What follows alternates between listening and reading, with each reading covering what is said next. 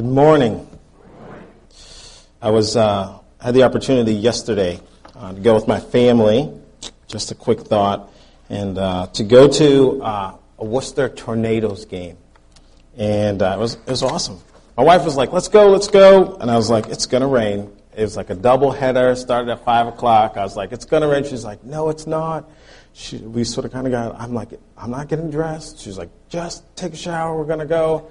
I get in the shower. I'm like, all I hear is five o'clock, raining. Um, and while we were there, one of the things that I saw that um, that we were, I was really excited about, and it's just a thought. It really doesn't have a whole lot to do with my sermon, but I thought it was really cool. Was um, and as my as the youth will know, I can usually weave something back into my sermon. So this is what it is: is that if you've ever been to a professional baseball game or um, like a boxing match or something like that, as they get up, there's like the theme music. Like they, every person on the baseball team has their own music that they come out to. And I was talking with some of the kids in the car. We were, we went, uh, we went on a little trip on Friday, and I was like asking them, what would be your theme song? Like, if you were to think about it, what would be your theme song to come out? Like, if Neil came out and like this, he's like in the back, he comes out of the door, the music is playing, and Neil's like, you know, he's got the towel over his head, he's ready to bring the word. He's like, I'm about to have it. He's like, I'm about to throw it down, and you know, I'm just joking. But um, I was talking to Taylor, and I was like, oh, this would be my theme song. And one of the things that we saw last night was there was as uh, the Worcester Tornadoes came up, one of the guys had a Christian song. And I knew that he was a believer just by the song. There's nothing about it. His theme song, everything that he lived, the 30 seconds that before he got up to bat, he proclaimed Christ. It wasn't anything that he did, like he wasn't out preaching. He just had an opportunity to proclaim Christ in 30 seconds just by playing a theme song. Jen and I was like, started singing the song. We're like, that's a Christian song. And if you listen to the song, it's, it's not like he was like, you know, how great is thou art, and he got up to bat, but it was, it was like a rap song or whatever, but it was enough for me and Jen to know as a believer that that person is claiming Christ because of the lyrics of that song and what was going on. And I just thought that was pretty exciting, and I did weave that into my sermon already, so that was awesome.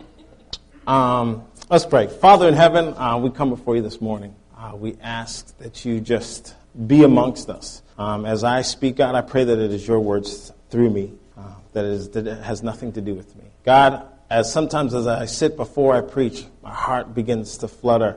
It's not nerves, but it's because I'm about to speak your word and I am unworthy to do it. And God, I thank you and I pray and I just thank you for allowing me to just share this morning. I pray all these things in, in your name. Amen. This uh, a couple weeks ago, um, I had an opportunity. I was in Ridgecrest, uh, North Carolina. It's just outside of Asheville, in a place called uh, Black Mountain. And as I was there, I was going to do a camp, and um, with no students, I actually got to go by myself, which was kind of cool. And um, we go in, and you're like, "Okay, we're going to take you to check in." And I check in, and I'm saying, "Hey, my name's Ken Hall. I'll be here."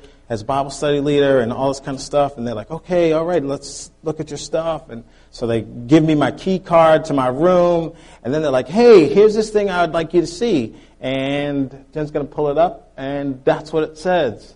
It says, notice bear alert. I was like, whoa. I was like, ah, everywhere you go, you know, they always got to say, look, you know, up here we're like moose crossing. How many of us have ever seen a moose in Sterling? Never. Okay. But, so that's what I thought. But it says black bears have been seen, and then it tells you all these things that goes on to the bottom. It's a full sheet of paper and tells you procedures of what you're going to do and, and what to do if a black bear shows up. And uh, so I was like, all right. Began to go for the next four days of training, and with my getting to meet uh, the other leaders and the other staff people of this camp. Um, and I begin to, uh, the students arrive um, they're coming from all over. I was at a, a special week of camp. It was an, uh, called Black Church Week, and it was all urban kids from around the country. Um, we had kids from as far as California coming to North Carolina and the Midwest and down south. And they're, most of these are urban kids, so they've not been in the woods that whole lot. And uh, so, like, a bug's going on, and they're like, oh, and screaming. And I was like, okay. But, uh, so I'm teaching my Bible study. So we do these like get to know you games the first day, and I'm in this thing. It's called a shelter.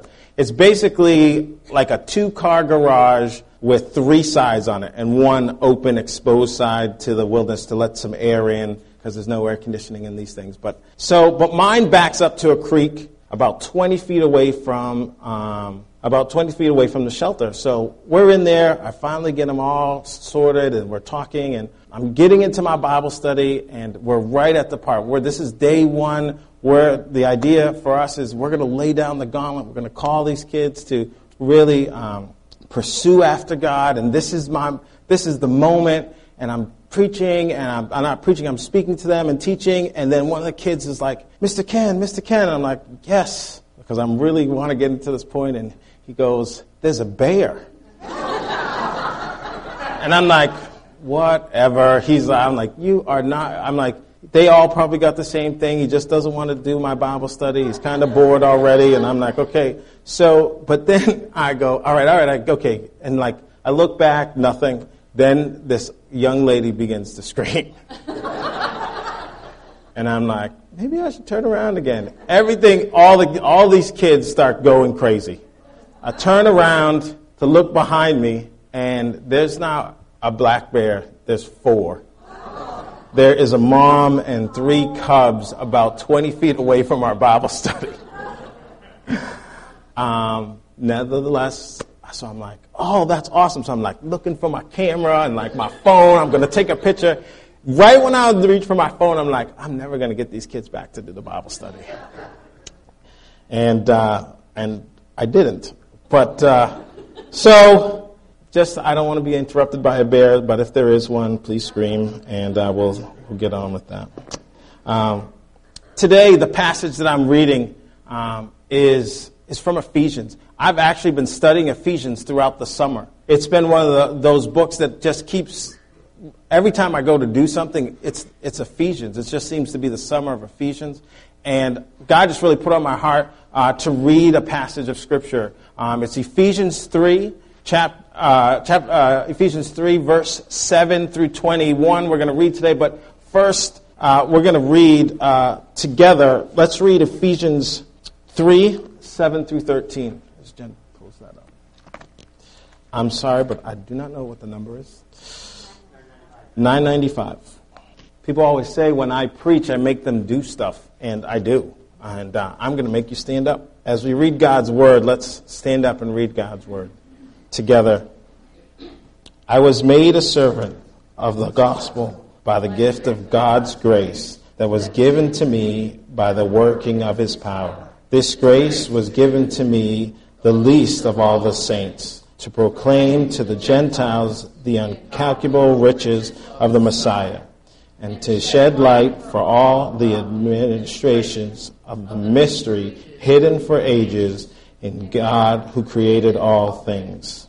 This is so that God's multifaceted wisdom may now be made known through the church to the rulers and authorities in heaven. This, according to the purpose of the ages, Jesus, our God, in Him openness and confidence and faith, and um, not be discouraged over any of my afflictions on their behalf. They are glory. Amen. You can sit down. Thanks. This passage of Scripture that I read and, that we read this morning is one of my favorites. It's one of my couple of my favorite topics. One, as you read, as we read this first part of the passage, we're going to read the rest later on. But the first part is all is about proclaiming Christ. Here's Paul beginning to share his uh, share his idea, his letter to the church in Ephesus. He's commissioned to take a message to the, just, to the Gentiles. Just as salvation comes by grace, the mystery of the gospel literally is given to Paul, and he is burdened for the Gentiles. His idea to share with, with everyone that he comes in contact with. Paul, at this time, Paul's, he begins his, he begins his, this saying, I'm not worthy. I can't do it. I'm not worthy to be able to, to share this message. By his own qualifications, by his own resume, he should persecutor of the Christians. He shouldn't be, this shouldn't be his job. And Paul begins to say these things. Oh, I just thought, you know, this is not, I'm not qualified. But, but what God does is he doesn't look at what the world sees as qualifications. God's qualifications to be used by Him are different, are so different than anything that we could ever imagine. People who are, who you think shouldn't be used for certain things, God says, I can use you to glorify me. I think a lot of us, I think a lot of believers have that same idea when it comes to sharing the gospel and proclaiming the gospel. I think a lot of us will say, or would say, you know, um, I'm not really, I don't really know the gospel well enough. Or I don't know the Bible well enough. I've only been a Christian for a short while. I really can't do that. I really can't go out and share. I don't really think that's my calling. I really don't think that's me. And that's my favorite one. A lot of my kids, a lot of the youth that I have use that one. That's really not me. That's not my personality to go and go talk to someone on the street about Jesus. And I'm like, you know what? To be honest, what is that? It's an excuse. It really is an excuse. So many times we use things. God says that if we accept Him, if we're calling ourselves Christ, uh, uh, Christ followers, we are a new creation in Him. God changes us. There is a desire in our heart. If we say, God, you know what, you're, I want to invite you into my life. I want you to be a part of me.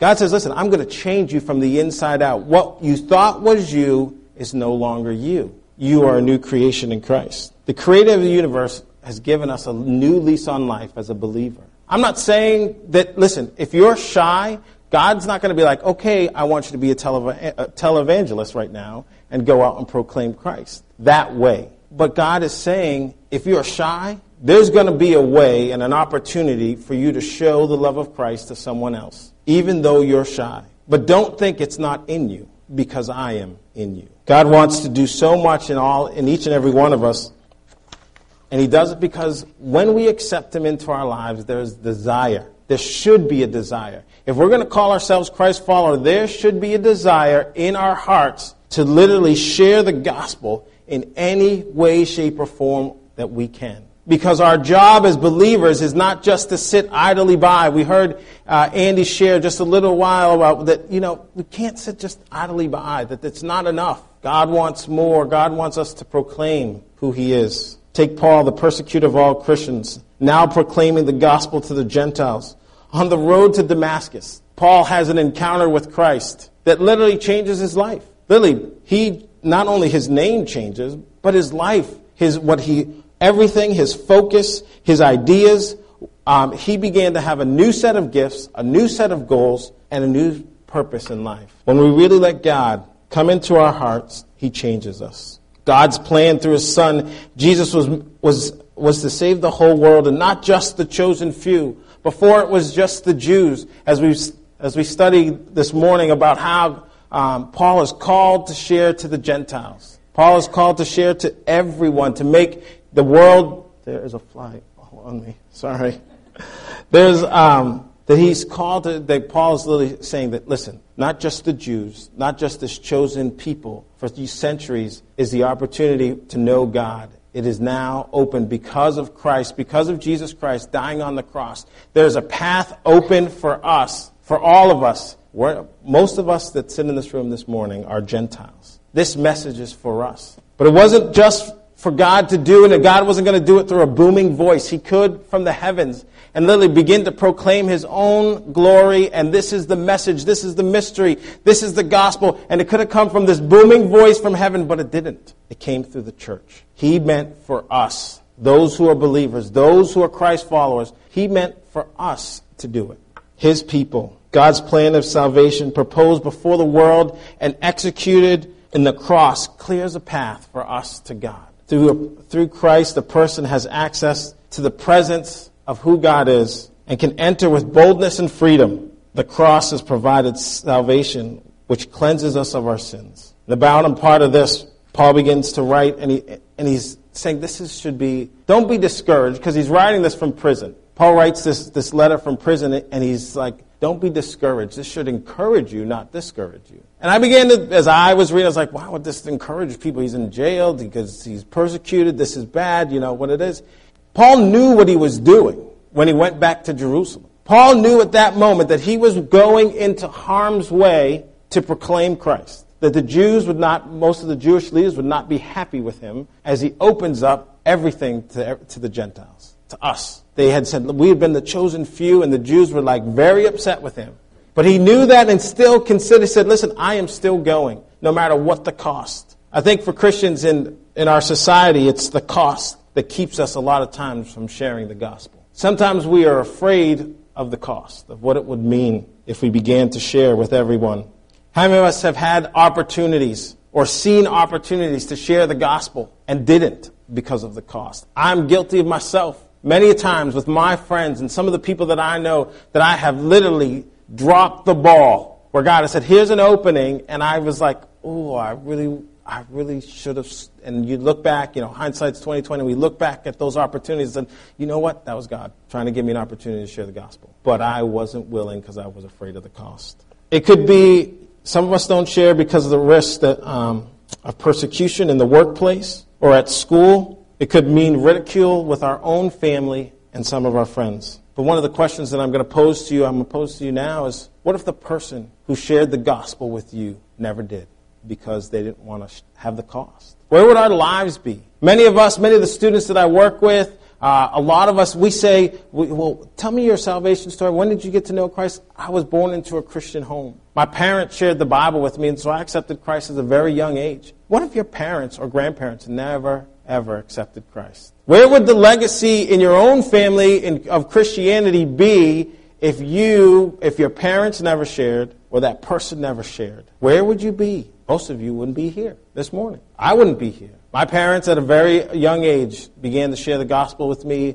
from the from the day I was adopted into my parents' home, I was out doing evangelist that, uh, evangelistic an event that morning with my parents. They continued to share the gospel with me, but it was my grandfather who shared it with my father who then shared it with me, who now I share with my son, with both of my sons. And it is that, it is the legacy. This is what Paul begins to share with us, is that it, we need to pass it on. It is our responsibility as the church to begin to c- continue this legacy that literally was open for us in 60 AD. Right at, this is the new church Paul beginning to share with the Gentiles, opens it up for everyone. So that now, generation after generation, because people thought of, the, uh, of how important the legacy of Christ to be passed down from generation to generation was so vital that some people took a stance, no matter what the cost, and literally stood up and began to share over and over again. This is what God calls for us. And you're like, you know, that's just not me. I can't do that. I'm really,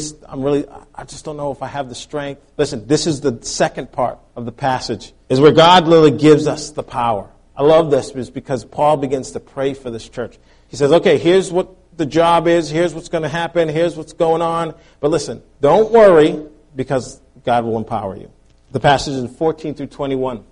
It says, For this reason, we can all read this together. For this reason, I kneel before the Father, from whom every family in heaven and on earth is named. I pray that he may grant you, according to the riches of his glory, to be strengthened within our in a man through his Spirit and that the Messiah may dwell in your hearts through faith. I pray that you, being rooted, firmly established in love, may be able to comprehend with all the saints what is the length and the width and the height and the depth of God's love, and to know the Messiah's love that surpasses knowledge, so you may be filled with all the fullness of God. Paul begins to pray in this passage, and he takes a posture of kneeling to show his urgency of this prayer. The importance of this prayer. Most Jews stood and prayed. Paul literally shares that he is literally doing a physical act. He is lowering himself before the king, and he literally lowers his knee, his head below God and his knees on the ground, uncomfortable, but willing to do this because he knows that he's speaking to, the, to, to God and the urgency. Paul begins to pray to the Father, not just his Father, but the Heavenly Father, the Father of all fathers, of every family in heaven and on earth. Most of the time in Jewish culture, fathers, the word father literally is, means the last decision. The person who, that everything goes through. Like that no matter what decision, no matter how old you become, no matter how many people part of your family, that you, you begin to, you get married and you have a family, you still go to your father for every decision to be made, for help. This is what Paul's saying when he begins to call him Father, call God Father, is because he's like, everything that I do, God, I pray that you just, you make the decisions for me. This prayer that Paul prays has four parts, and, and I'll go through these as quickly as possible. Um, the first request is for the inner strength, for inner spiritual strength. This is not when this is not when the tough gets uh, when when the going gets tough and the, the tough get going kind of power. This is not the self disciplined or positive thinking. This is not the mental renewing or self or self talk or self help or getting a grip on yourself or turning over a new leaf. This is the fundamental work of God from His Spirit to our spirit. This kind of thing is that we can't do this on our own. There's no possible way to have that kind of inner strength to try to make it that we're going to just figure it out ourselves. No, it's not possible. God says this is for me and only through me and only through my spirit that this is possible. The second part leads, uh, this leads to the second part, a deep faith. This is not salvation. Paul's writing to Christians in this passage. And Christ takes up residence in our heart when we accept him in John 14, 23, it talks about that. This is more than a resident faith that comes from salvation. This is Christ being at home in one's heart. A couple years ago, uh, our, our youth group, I came across a book called My Heart, Christ Home. And we did a Disciple Now, which is an intense Bible study over three days on, on what, on, what uh, on this book. And it pictures a Christian's life as a house through which Jesus goes from room to room in the library, which is the mind, Jesus finds trash and all sorts of worthless, worthless things, which he proceeds to throw out and replace with his word. In the dining room of appetite, he finds many sinful desires listed on a worldly menu. In, that, in, in, this, place of, uh, in this place of such things as prestige, materialism, and lust, he puts humility, meekness, love, and other virtues for which believers are to hunger and thirst. He goes through room through the living room of fellowship, where he finds men, uh, many worldly companions and activities, through the workshop, where only toys are being made, in the closet, where hidden sins are kept, and so on and so on through the entire house. Only when he has cleaned every room in our home can Christ dwell. Only at that moment, when we have literally given God everything, can Christ come and set up residency in our house in our hearts, in our home, in our lives. It takes a full surrender. This deep faith that Paul talks about only comes when there is a total surrender of your life. It's not possible if God is literally kept out of a part of your life. God says, I want your whole heart, not just a little bit, not just a piece, not, the t- not just the part that's just convenient. To have Christ dwell in our hearts through faith means for Him to be at home in every corner of our lives because we believe his promises and therefore become obedient to his word. The third part of this prayer is the strengthening of the inner man or woman by the Spirit allows Christ to be at home in all, in all the rooms of our hearts. This enables us to know the vast dimension of Christ's love. A lot of times we can't handle life without this love, without the strengthening of, the, uh, of God's Spirit. It makes it really hard for us to find out our own identity. As a father begins to to share with their son or daughter their identity of who they are. God's love literally says, listen, I am going to show you who you are in me. Many of us, me, myself, at the age of 13, I began to fig- try to figure out who I was. I remember being 13 years old and having white parents and what that looked like. And living in a neighborhood that didn't really look like me. And really struggling to find my, uh, my own identity of who I am. It was not until three years later when Christ literally sent me and said, Listen, I am your identity. You know who you are because you have asked me into your life. It took me three years to figure it out. And many of us that come from places where we've had absentee dads or, or situations where we really don't know who we are because the lack of a father figure in our lives or the struggle of family turmoil and we were trying to, we've literally tossed away some of our family members. Listen, God is saying, listen, I'm going to make you whole. I'm going to give you a completeness. Your identity no longer has to be, do as a believer with what your last name is. In the early in the Ephesians, God says, I adopt you into my life. I adopt you into my family. Not only that, but I give you the inheritance of a king and princes. And this is why we're called princes and and princesses because our Father is the King. Many of us don't realize that and don't claim that as part of our Christian faith that we are adopted into the family of God. And the importance of that is that our identity lies there. Because the worldly, as much as we love our parents, our family members, they will fail us over and over again. The inheritance of our own family may be gone or lost or whatever, but our inheritance in God is eternal, is forever. The last part of this is uh, of the strengthening of the inner man is that it's God's love for the uh, God's love, the Father of all Father, gives us that, knowing that God's love is not an individual accomplishment. It only occurs in the loving context of, a, of the church and involves the whole church, not isolated individuals. To know this love that God's, the strengthening of the Spirit, it comes in the context that there has to be people around you. That idea of, uh, you know, that no man is an island is so true when it comes to the, the strengthening of God in our own hearts.